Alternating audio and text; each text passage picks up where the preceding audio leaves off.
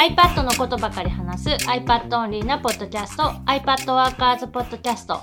今日は GoodNotes 5の新機能について話をします新しいのがなんか出た。うんと、アップデートでフルページテキストだったかなっていうような、まあ、機能が追加された。フルページテキスト。まだベータの段階で、まあ、実験中みたいなんで、正式な機能として入るかどうかは、まあ、今、その、実験中で評判が良ければ、そのまま追加されるし、ダメってことであれば、まあ、改善されて別の機能になるとか、取り下げられるとか、まあ、まだまだわかんないんだけど、今、一番最新の GoodNotes 5にアップデートすると、ページ全体にそのテキストが打てる状態、イメージとしてはワードの文字入力ができるようになった。テキストエディターじゃね？えそれって。その、GoodNotes 5がテキストエディターになるってことなの？それ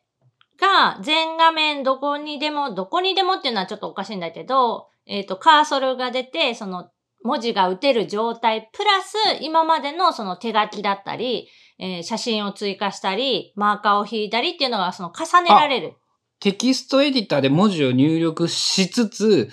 同時に、えっと、その上に直接文字が書ける。そういうことかな。まあ、テキストエディターって言うと、ちょっと誤解を招く。あの、見た目は今まで通りのグッドノーツのままで、なんかあのツールバーっていうペンツールとか消しゴムツールとかがあるところに、キーボードのマークがふ一つ増えたのうん。で、そのキーボードのマークを押すと入力モードが切り替わって、のカーソルがテキストエディターモード？ペコペコ、あの、うんして、そこから文字が打てるようになる。まあ、あの、えーイメージとしてはすっごいい大きなテキストボックスが、ページ全体に仕込まれた状態になってるって感じ。うん。多分、おそらく俺が想像したのと同じ、今の話を聞く限り同じものに聞こえる。なので、えっ、と、カーソルがある場所に、まあ、文字が打てますよ。で、えっ、と、キーボードとか、まあ、ソフトウェアキーボードのそのフリック入力とかもいけるし、あとは、えっ、と、スクリブルにも対応しているので、Apple Pencil で、そのフルページテキストの入力モード中に文字を書けば、文字変換される。手書きで書いた文字がテキストにそのままリアルタイムに変換されていって、文字入力ができる。なんかさ、バーってテキストで文字をいっぱい入力した後、そこに手書きで補正をする。PDF でなんかあの、後から修正をするみたいなことが、えっ、と、GoodNotes 5の中だけでできるようになるというようなイメージを持ったんだけど。まあ、今まではテキストの扱いっていうのがテキストボックスを作成して、そのテキストボックスの中に文字を打つうん。だけだったのが、それはそれで残ってて、それプラスフルページにテキスト入力ができる状態になるモードっていうのが追加された。文字サイズとかは？文字サイズもテキストボックスの時と同じように、フォントの種類と、えっ、と、サイズとか色は調整できるし、あとはスタイルフォーマットっていうので、あの、見出し1とかうん見出し2、段落とかキャプション、箇条書きとか番号リストっていうような、あらかじめその書式が入ってるものが何種類か用意されていて、そこを選べば、まあ、簡単に切り替わる。例えばさ、箇条書きで何々をやる、何々をやる、何々をやるってテキストで書いた後、終わったら、ペンシ、アップルペンシルでピーって完了って線を引くみたいなことも、割と簡単に実現できるようになったってことなんだよね。できるようになった。だから、まあ、テキストベースでなんか今までその、しやってた人が使いやすいアプリになりつつある。なんか俺個人的にその話を聞いて結構面白そうだなと思ってさ、その、両方で読書メモ取れるわけだよね。それで言うと。で、もちろんあの、検索とかもできるし、手書きの文字も検索できる、テキストももう、んえっと、検索できる。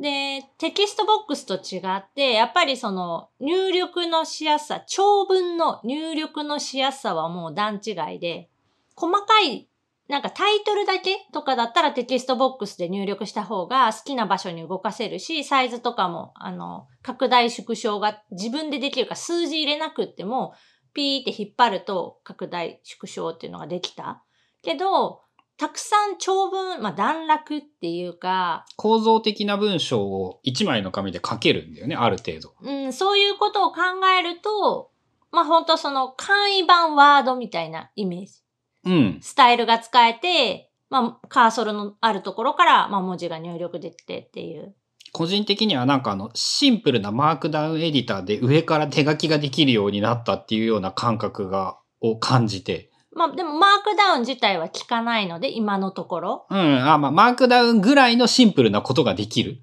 まあ、個人的にこれにマークダウンが対応して、なんかシャープシャープって入れたら太字になるとかすると、まあもう一段階なんか良さそうな気はしてるんだけど、まあ今のところはその手動でスタイルを選ぶだけになってるかな。ちなみに細かな懸念点なんだけど、例えば文字を書いてさ、線を引くじゃん？で、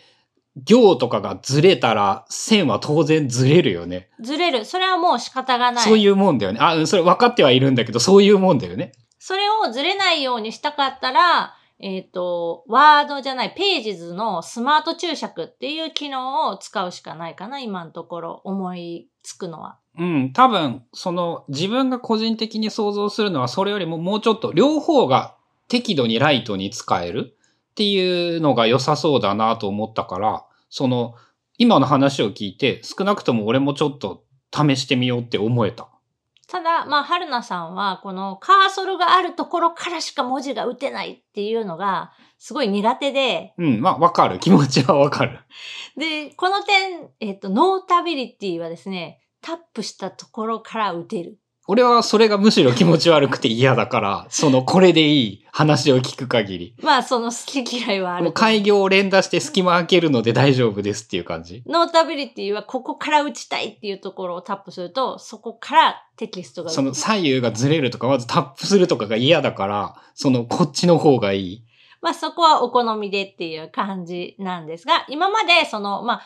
うんと、テキストも使えなくはないけど、あんまり使いやすくはないね、GoodNotes 5はっていう感じの評価だったのが、この機能が、まあまだ実験段階だから、うんと、どうなるかわかんないけど、まあ今の今で言うなら、だいぶ改善されて、テキストでメモを取りたい、キーボードを使って文字を打ちたい人とか、あとはその、どこかのページから、こうコピペして貼り付けてみたいな、そういう作業をする人とかには、なんかあの、使いやすくなったんじゃないかなっていう感じです。そっか、テキストベースで画像を好きな場所に貼れるっていう、それも意外とできること少なくってすごいかもしれん。それだけでも。で、えっ、と、まあ、ちょっと今後、そのどういう扱いになるのかわからないんだけど、えっ、と、GoodNotes 5で新しいノートを作成する場合に、ノートテンプレートっていうか、レイアウトみたいなのがいろいろ選べるんだけど、その中になんかキーボードのマークが入っている、そのテンプレートを選ぶと、えっ、と、テンプレートのレイアウトによっては、文字が入力できるエリアが、その、変わってくる。はあ、面白いね。そういう風に分けるんや。例えば、えっ、と、これ多分コーネルタイプっていうのかな？あの、大学ノートみたいなあの、右と左に分割されてるノートで、右側がそのメインのノートエリア。で、左側にはサマリーというか見出しみたいな、まとめみたいなのを書く、コーネル式とかって言わん？知らない？と知らなくて分からあ、ん。そうなんか、そういう、えっ、と、フォーマットの場合は、そのフルページテキストボタンを押すと、左上のエリアから文字が打てるわけじゃなくって、なんかそのメインになる文字を入力すると仮定されている場所がテキストエリアとしてもう勝手になんか、あの、仕込まれてる。認定されてて、そこに文字を打つ打てるようにな。面白いね。なんかあのさ、スケジューラーとかにしても、なんか分からんけどうまく使えそうな感じがして、カレンダーに開業すると次の日に移動できるとか、なんかそういうこともできるかもしれんし、いろんな、いろんな使い道が出てきそうやね。ただし、今、現状の話で言うと、このフォーマットってさ、罫線って言われる、まあ、7ミリ罫線とか、あの、5ミリ罫線とかっていう幅が決まった線が入ってるけど、それに合わせてあるわけではない。文字サイズが。文字サイズが。だから、すっご形成いい、らんわってことやんな。む無視するっていうか、あの、だいぶずれて、えっ、と、うん一行に一文字入るわけではない。今んとこね。まあ、今後、そういうのも合わせてくれるかもしれないけど、今現状では、ただ、その、なんか区切られたエリアの中に、えーテキストボックスというか、も文字がザーッと入るっていうレベル。でも見出しとか文字サイズ変えちゃったらずれるから、それの調整は結構むずいよね。うん。だからそういうのを綺麗にしたかったら、もうテキストボックスで一個一個作って、えっ、と、移動ツールで動かすしかない。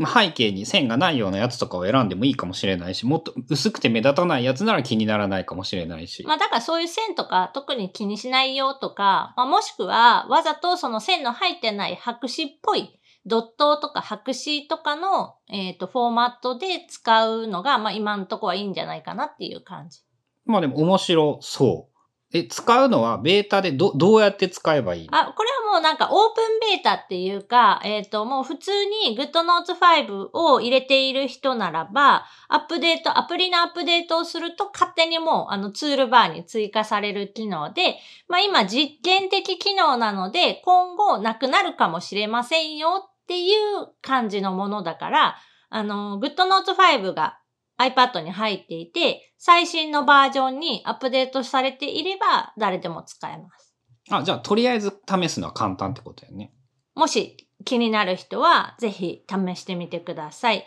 えっ、と、自分がカスタムで使ってるテンプレートとかだと、もしかしたらあの対応してないみたいになって、えーキーボードマークがつかない可能性もあるので、えっ、と、新規作成で、えー使っ作ってもらったら確実かな。新規でキーボードマークがついてるテンプレートを選ぶ。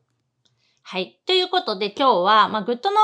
5に新しくまあ追加されたフルページテキストっていう、えーモードというか入力モードのお話でした。番組への感想やリクエストなどは、シャープ i p a d w o r k e r s のハッシュタグをつけてツイートしてください。それではまた来週 iPadWorkers ポッドキャストでした。bye.